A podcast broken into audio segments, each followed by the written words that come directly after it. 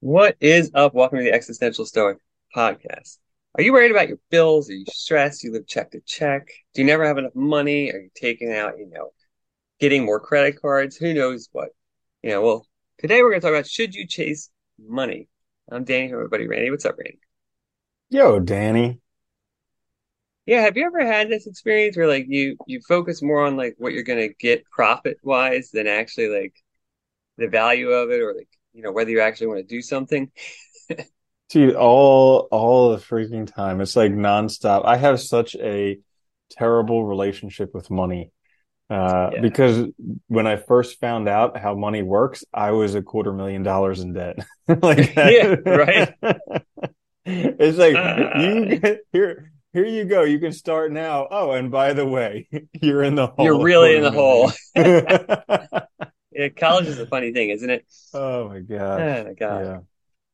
Yeah, it's Um, tough, right? Because it makes you, I think, so much about our our society, our culture. It makes you feel like you need to have so much money in order to have anything, to be happy, to be valuable, to be worthwhile, anything. And at the same time, it's like it's also scary because everything costs so much, and it seems so hard to get to pull yourself out of debt when you're in debt. And like we've both been there, it's difficult. Um, and so it's easy to, I think, to to focus too much on just earnings rather than anything else and forget everything else that's valuable in life or forget like even how to be happy or how to have a good life. hmm Yeah. I mean, there's so many. I'm, I'm glad we're doing this topic because I have read, I have read probably like 50 to 100 books on personal finance. Like when I was, when I was deeply in debt, that was the only thing that I read. And, That's a good and I've, approach. yeah, I've done like Dave Ramsey's Financial Peace University like multiple times. But I think like simple enough, it comes, I think it was Ben Franklin who said something along the lines of, if you earn a hundred dollars and spend $99, you'll be happy for the rest of your days. But if you earn a hundred dollars and spend a hundred and one dollars, you'll be miserable. And it's like the truest thing ever. Simple as that. It's just like a truism. Well, you know, it's funny. I was thinking about this too because I mean, every time I put on the TV, I hear so many commercials for gambling apps now, like on your phone, or like, you know, people basically gambling with stocks or cryptocurrencies and stuff, like thinking that they're, or like the lottery too, you know, every time, like, you know, Mega Millions or something hits over like a certain amount, everybody's like line up to buy it. And it's like this dream of like all your problems being solved. If I just had that. And it's like the reality is it's not the case. It doesn't work that way. And it's like it's really funny though, because you see so many people like looking at that as this as the thing that'll solve all their problems, rather than doing like you said, like with Ben Franklin, right? Which means he suggests, you know, maybe a budget, maybe changing some of your habits, Mhm. doing hard, what we consider harder things, right? Because that requires like life changes and maybe like rethinking about, you know, what you're doing. hmm Yeah, and like the freest I've ever felt with money in my life was actually when I was living off of a budget. It's the it's the most counterintuitive thing ever, but it's like you know when you live off a budget, you don't have to worry about your money because you already know if you have enough to to spend on this. Yeah. Everybody thinks it's going to be so constricting, and yes, for the first couple months it is because you've gone from being totally irresponsible to all of a sudden having some responsibility. Anytime you accept responsibility in life, yeah, it's uncomfortable. But it's like one of those things where you just it it's free. It's truly free because you know your paycheck comes in, you assign it where it's supposed to go, and then there you go. You're done. Next two weeks, you can do it all over again. But it's simple. Yeah, I like I remember when we I remember actually talking to you about this. This is going back when we first started recording, I think. I think we were in that Starbucks in the mall there. Mhm. But Yeah. um yeah, I remember we were talking about this because you were you were writing down everything you purchased for your budget or whatever. Dude, I still write down every single thing I purchase, and still it's a pain in the butt. And still sometimes I second I second guess myself about buying something because I don't feel like pulling out my phone and writing down what I just purchased. I was just gonna say though, after you mentioned that, I started thinking about it. I started kind of doing that and thinking more in terms of budget. And I'll tell you the truth, it was hard at first, but after a little while, I realized like I more often now reject making purchases than ever because I just I realize I don't really want it. Like, 'cause half the time before it was like I wasn't even thinking. It was just like impulse. You know, you're out, you get a coffee, or you know, you feel kind of down, so you go buy something. But now, like, just making yourself more aware of it and making yourself more conscious of it, like, I totally just see through so much of it now that, like, I don't really want that thing. I just I'm kind of you know tired or I kind of don't want to do what I'm doing now, so I'm trying to distract myself. And you feel so much better because you feel so Mhm. much more in control of what you have, and you realize you also don't need as much as you thought you needed. Because when you're spending money willy-nilly, you really you need a lot because you're just Mhm. blowing it. When you're Mhm. actually focused on what you actually want, need, stuff like that, like it's so much easier. It really Mhm. is. Yeah. Yeah. So going back to the question, should you pursue money? Uh, I would actually say yes up to a certain point. Hmm. But it's actually it's it's a lot lower than what everybody thinks. It's a lot lower. Like you Yeah. can live very very not uh, everybody wants to live in this like lifestyles of the rich A and famous mansion. type of thing. Yeah, exactly. But like you can live a very good life for thirty to fifty thousand dollars a year. A very good life. And that's like for for a family because you get your house for that. I mean, aside from some of the larger cities, like people in New York or San Francisco, good luck. You're you're screwed. But everybody else, other cities like that, you can you can rent a cheaper place, you can cook your own food, uh, you can go out once in a while, but like you can live pretty okay. And when you when you do that, you can actually save up a lot more money. And then that money will earn you more money. So like I think but but here's the thing, like everybody wants there's Well, diminishing guys, return anything over seventy thousand dollars for a family in the US. Now granted with inflation is probably a hundred thousand dollars. It's around 70 But- to 100, 75 to 100, I think now, where they Yeah. say like anything more than that, like the return to happiness is like almost nothing. Yeah. Mhm. Yeah. Yeah, I've met I've met a ton of super wealthy people and there's no there's no greater satisfaction. Like one of the one of the richest people that I know, he's worth like a hundred million plus right now. He's like, you know what? The best car I've ever driven, Chevy Suburban. The best food I've ever eaten, Cheesecake Factory. It's like these things are available to the brokest mofos in the world. So Yeah. you don't need, you know, you don't need a Lambo, you don't need a Prada bag or whatever they make. You don't need the four hundred dollar Wagyu steak. You know, there's But you know, that's the thing though, is realizing you don't need it. It's like fighting against all of the rest of the society, all the advertisers, all the social media and everything, and realizing what you actually need. tell you, my my favorite car ever is the one that I paid for outright and owned. Because you know Mhm. what? It's like the best. Because you don't have to worry. You're not concerned if something happens. You know, it's like it's yours. You know, and that's there's nothing better than that. And it it works. You know, just fine. dude, and you don't have to worry about it at all. Nope. Like if you know you're not you're not scared of like parking all the way out there so Yeah. nobody like dings the door. I do. If a Yeah. shopping cart hits, I'm like, nah, you know, move on with my life. Yeah. like- and it's Yeah. not bad. It's not dirty. It's clean. It has heated seats. I mean, it's a great car. But like, you Mhm. know, it's like, it's funny because I think we get caught up. I think it's so much advertising and stuff though. We just like, and you know, so much people just see so much of like these, you know, the Kardashians keeping up with them and all this BS. And like, you think that's what you really need. Or they you know, go on like Zillow and they look at like, you know, the million dollar homes and stuff. But it's like, do you want to clean 50 rooms? You know, do you have, you know, it's like, do you really want that burden? Like, do you even need Mhm. that? like, Yeah. it's really funny. Yeah, it's a, it's absolutely absurd. And so like I think it's important to chase money up to a certain point. Like I think everybody because here here I'll be all like uh um I forget the word now. But basically I think that anybody who thinks that money will get them happiness absolutely 100% needs to pursue money with everything they've gotten and get that money. Because Yeah. e- like Will Smith, Jim Carrey, every rich person has said, you know, I thought money was going to make me happy and then I got a whole bunch of mon- money and I was still miserable and recognized it was myself. But until you have the money to recognize that, you're going to think, well, you know, I'm different. I actually need the money. These Yeah. guys didn't need the money, but I actually need the money. I will be happy with the money and you will be for a little bit, but then you'll be miserable with the money. And then you'll be like, You know what I like about I like Jim Carrey and Will Smith too because they didn't come from money either. So they came from a place where I think most of us come from and then got hmm. that money and then realized that it really wasn't actually the thing they actually needed. And it, hmm. it's so interesting because I think I think you're right. I think it would be absurd to say that you, you don't need to chase money at all because I think that would be ridiculous. You do need some in society.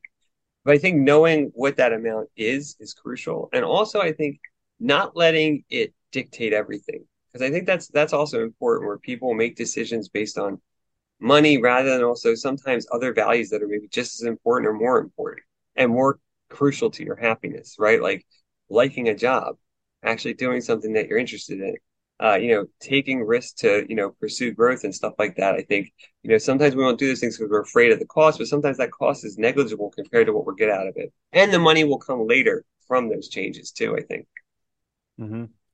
Yeah. So there's, uh, there's a really good book on money and kind of understanding it called Set for Life.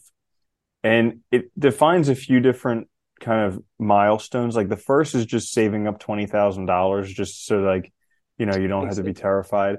The next is saving six months to a year of your income. And then after that, it's uh, talking about some bigger goals. But one of the things that he goes through, because this is like the biggest, I think it's important that people know this. So like a lot of places that are like, oh, save your money. Like, don't go to Starbucks. Uh, you know, ride your bike to work yeah. instead of a car.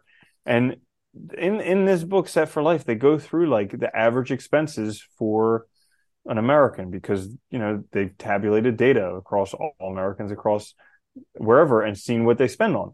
And the largest categories are living expenses, like house, and yeah. taxes by far. That that accounts for over half of your spending every year. Yeah. And so if you can cut those down in any way, you're going to save a lot. So if if you're living outside of your means in housing, like cutting that back, being a little bit more uncomfortable because that will in the long run save you a lot more than trying to save 5 bucks a day on a Starbucks beverage. Yeah. I was looking at that actually not long ago. I read something where they're saying like, you know, I forget these, but like back, like I think it was like in the 50s, 60s, you know, like your housing costs, like rent or your mortgage, accounted for like something like 15% of your income at most per year. And now it's like 50 to 70, which is insane when you think about it. Cause like, it's just mind boggling. I mean, but the prices have gone up a lot. And like people also, I think, like you said, you know, tend to go or they tend to get oversold a lot, I think, when they talk to oh, people totally. that are, you know, trying to show them houses, show them places. You know, you get oversold and then you're kind of stuck, right? It's like a car too. A lot of people go to the dealership, they have a price in mind, and they get oversold, walk out, and before they know it, they're paying 100 bucks more a month than they wanted to. You know, stuff happens. Well, it is it is bullshit how, or excuse my French, but how when you go to look for a house, you need to get pre-approved. So yeah. they, you already have to go to a bank, find out what's the maximum leverage I can get on this house. Okay, and then the realtor shows you houses that are more expensive than that. Yeah, yeah, exactly. That, yeah, they're like, how can you make this? Can you go back to the bank and like have someone co-sign for you so you can afford this thing you can't afford? And it's like, oh, geez. No. They do the same thing at car dealerships too, and all. And I think that's where I think budgeting does help. Knowing exactly what you're willing to spend and being rigid about it, staying within it is crucial because, like, it is hard in the moment sometimes, but there's nothing more satisfying than not having to stress about that because you you exercise control and you made a decision. You didn't let that decision get made for you. You didn't let other people make it. It feels better. And you just, you know, you are in control of yourself. You know what you're doing, you know? I think there's a lot mm-hmm. to that. Yeah, so now that we've pissed everybody off talking about budgets, let's, yeah. right? let's talk about the other thing that's pretty important. So, um, in terms of chasing money, there's uh, at the end of the magic of thinking big. I think one of the last sentences in that book is, "If you take care of service first, the money will take care of itself. And I think that's yeah. so true because really money is just something that people give you in exchange for a service. Like you're providing yeah. a service for them or something of value, which is doing them a service, and they're willing to give you some of this money that they have for it. And so if you can just focus on a service, the money will take care of itself.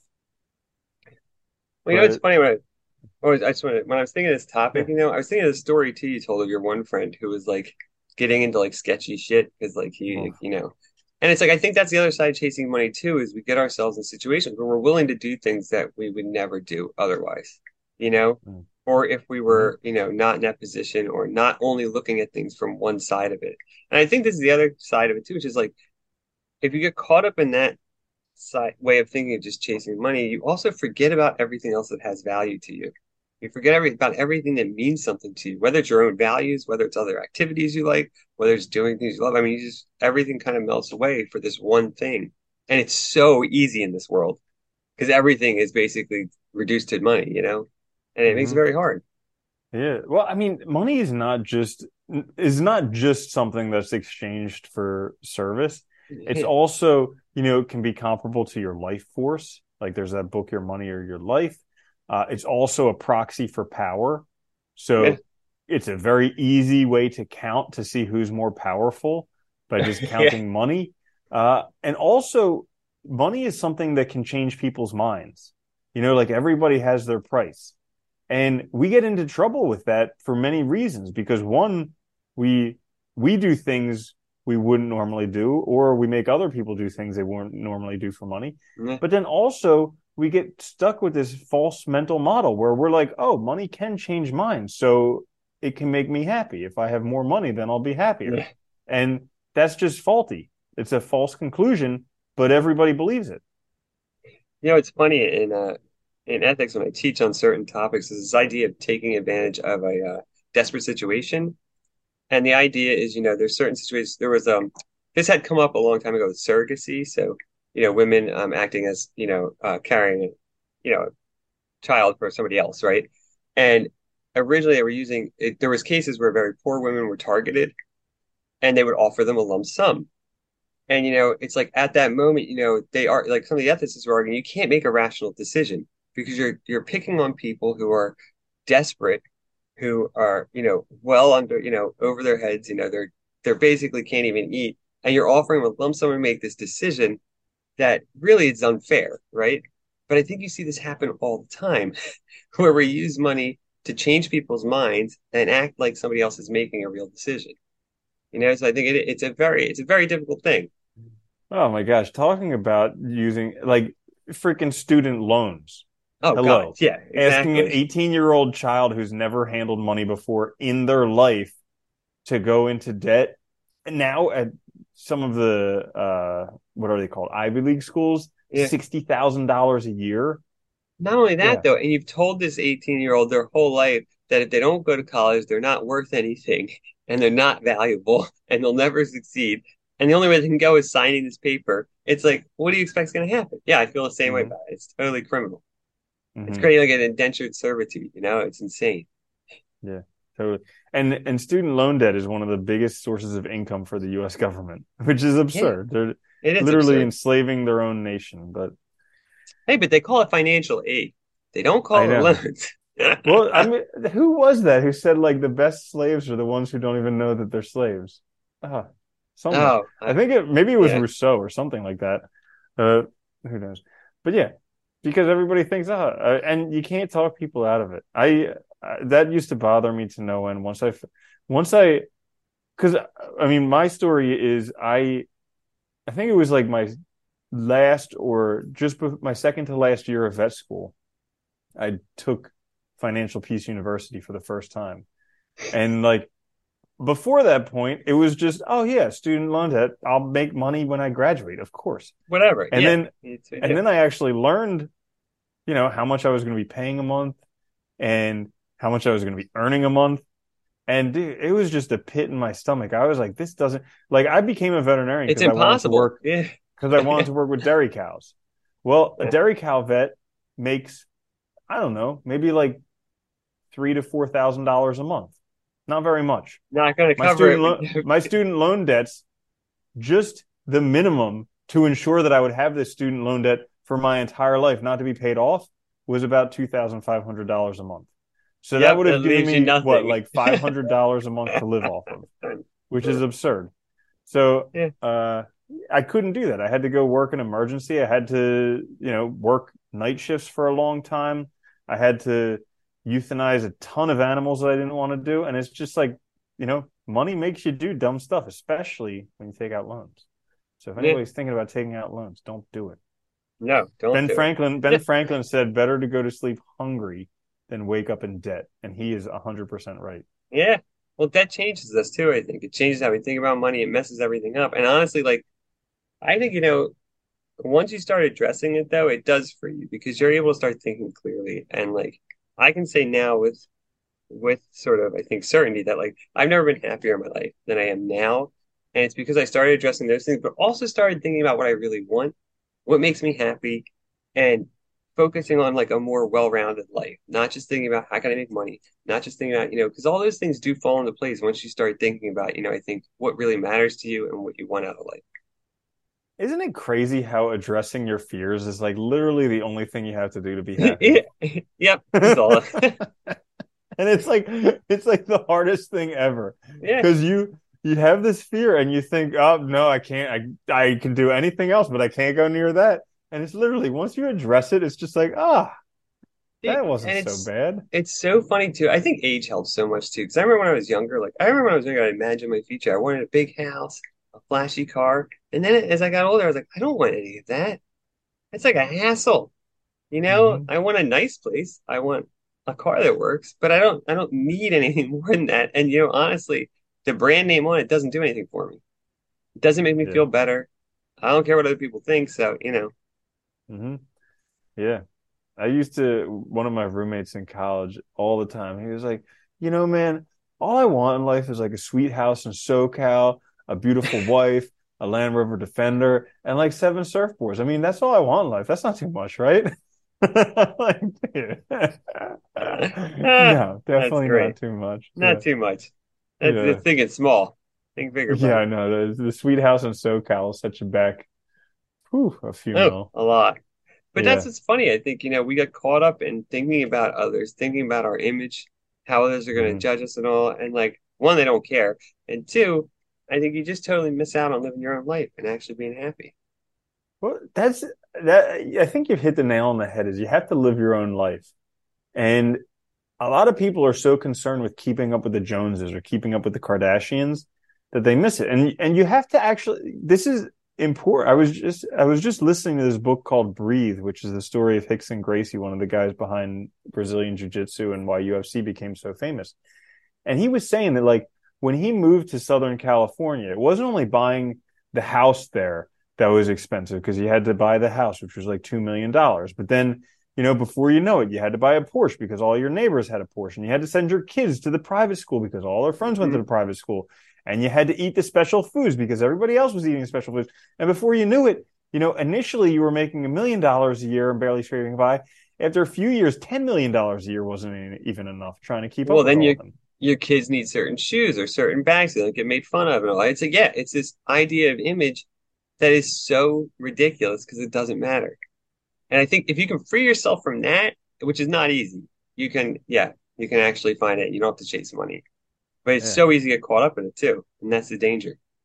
Yeah, like I remember when they were talking about real estate in the books, they would always say like, buy the buy the most expensive house in the poorest neighborhood or something. Or no, they would say buy the least expensive house in the. I don't remember. Actually, I don't remember. One of those. One of those. Retract two, that. Be careful. Retract that. don't take this advice at all. It's terrible. You said buy the most. What the house? I'll just buy all the houses. Yeah. Yeah. Yeah. I don't remember. I don't remember. Anyways. Yeah. So it, I think is anyways, but should you chase money? Yes. I think it's important to chase money until you realize that money won't give you anything you don't already have. Yeah. I like mm-hmm. that. I like that a lot. Yeah. And I think yeah, if you chase then, what you want, you'll have enough money. oh, 100%. Cause dude, look at like, look at Kelly Slater or something like that.